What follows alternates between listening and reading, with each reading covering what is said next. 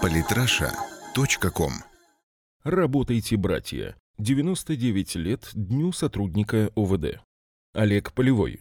десятого ноября отмечают свой профессиональный праздник сотрудники органов внутренних дел России. В этот день, девяносто девять лет назад, была образована милиция Эс Эс Эс Эр, на базе которой после нескольких реорганизаций образовалась полиция России. Достаточно высокий в советские времена авторитет отечественных правоохранительных органов серьезно пострадал после перестройки и лихих девяностых, последовавших сразу за распадом Советского Союза. Эту проблему, несомненно, нужно было решать. Перед российскими властями и непосредственно перед Эм Вэ Дэ в двухтысячные годы стояла непростая задача – вернуть внутренним органам авторитет и сделать борьбу с преступностью более эффективной.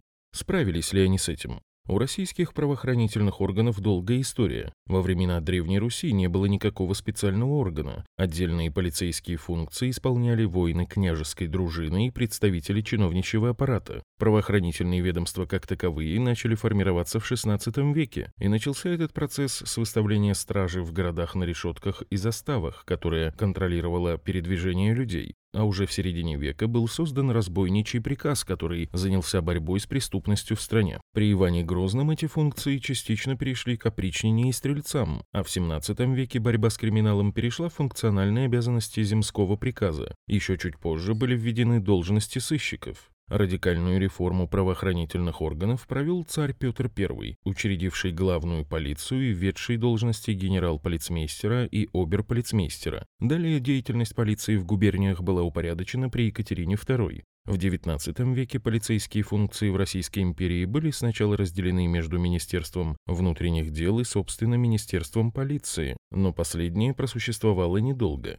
С тысяча восемьсот двадцать шестого по восьмидесятые годы полиция находилась в ведении третьего отделения собственной Его Величества канцелярии, которую затем сменил департамент полиции, просуществовавший до тысяча девятьсот семнадцатого года. После февральской революции полицию ликвидировали. Вместо нее временным правительством и советами создавались подразделения народной милиции с не до конца ясными полномочиями. После Октябрьской революции было принято постановление Эн Ка Вэ Дэ десятого ноября тысяча девятьсот семнадцатого года о рабочей милиции, а уже с мая восемнадцатого советская милиция была преобразована в официальную структуру с собственными штатами, действующую на постоянной основе и исполняющую специальные функции.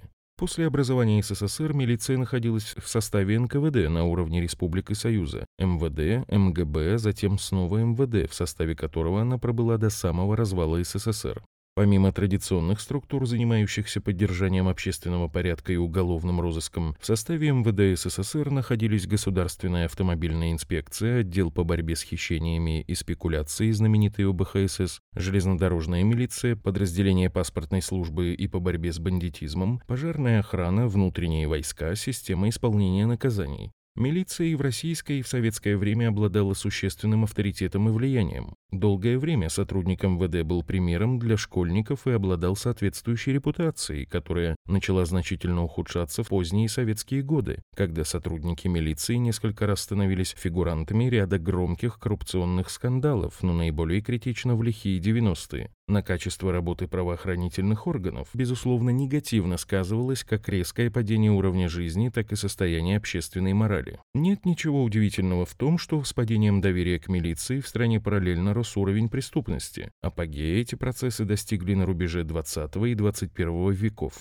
Ситуация была, безусловно, запущена и требовала принятия немедленных мер. Пожалуй, именно это стало причиной того, что власти России решились-таки на радикальные преобразования Министерства внутренних дел. В две тысячи одиннадцатом году милиция была реорганизована в полицию, ее структура и полномочия ее сотрудников претерпели серьезные изменения. Плавная реорганизация продолжается и по сей день. Так, в две тысячи шестнадцатом году на базе бывших внутренних войск Эм Вэ Дэ было создано самостоятельное ведомство «Национальная гвардия», а в состав Эм Вэ Дэ вернулись долгое время действующие отдельно Федеральная миграционная служба и Федеральная служба по контролю за оборотом наркотиков. Вопреки утверждениям злопыхателей, реформы не свелись к простому ребрендингу. Усиление контроля, обновление кадрового состава, переаттестации сделали свое дело. Если еще в две тысячи двенадцатом году органам Эм Вэ Дэ доверял всего двадцать один процент жителей России, то уже в две тысячи четырнадцатом этот показатель достиг пятидесяти семи процентов.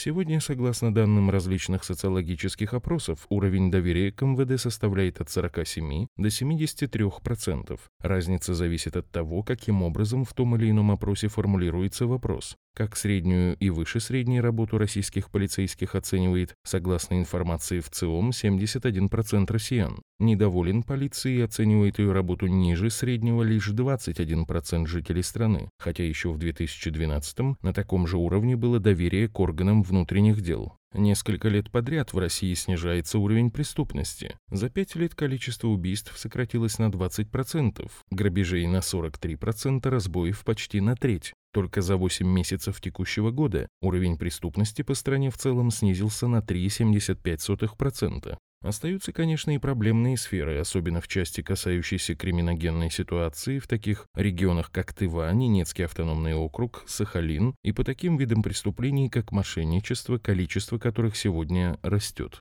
Но в целом тенденция все равно обнадеживающая. В Бурятии, Челябинской области, Москве и многих других субъектах федерации криминала становится ощутимо меньше.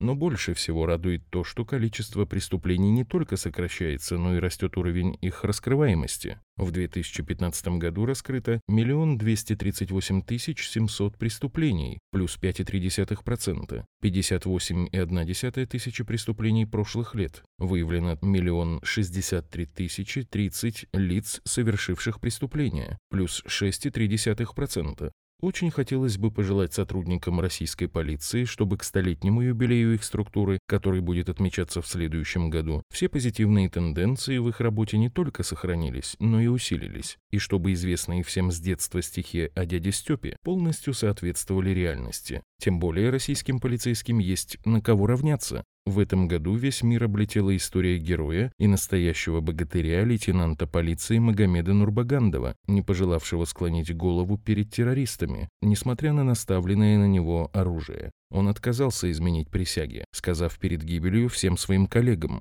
«Работайте, братья». Эти слова человека, посмертно удостоенного звания Героя Российской Федерации, заслуживают того, чтобы стать девизом полиции России. Подписывайтесь на наш канал в Телеграм.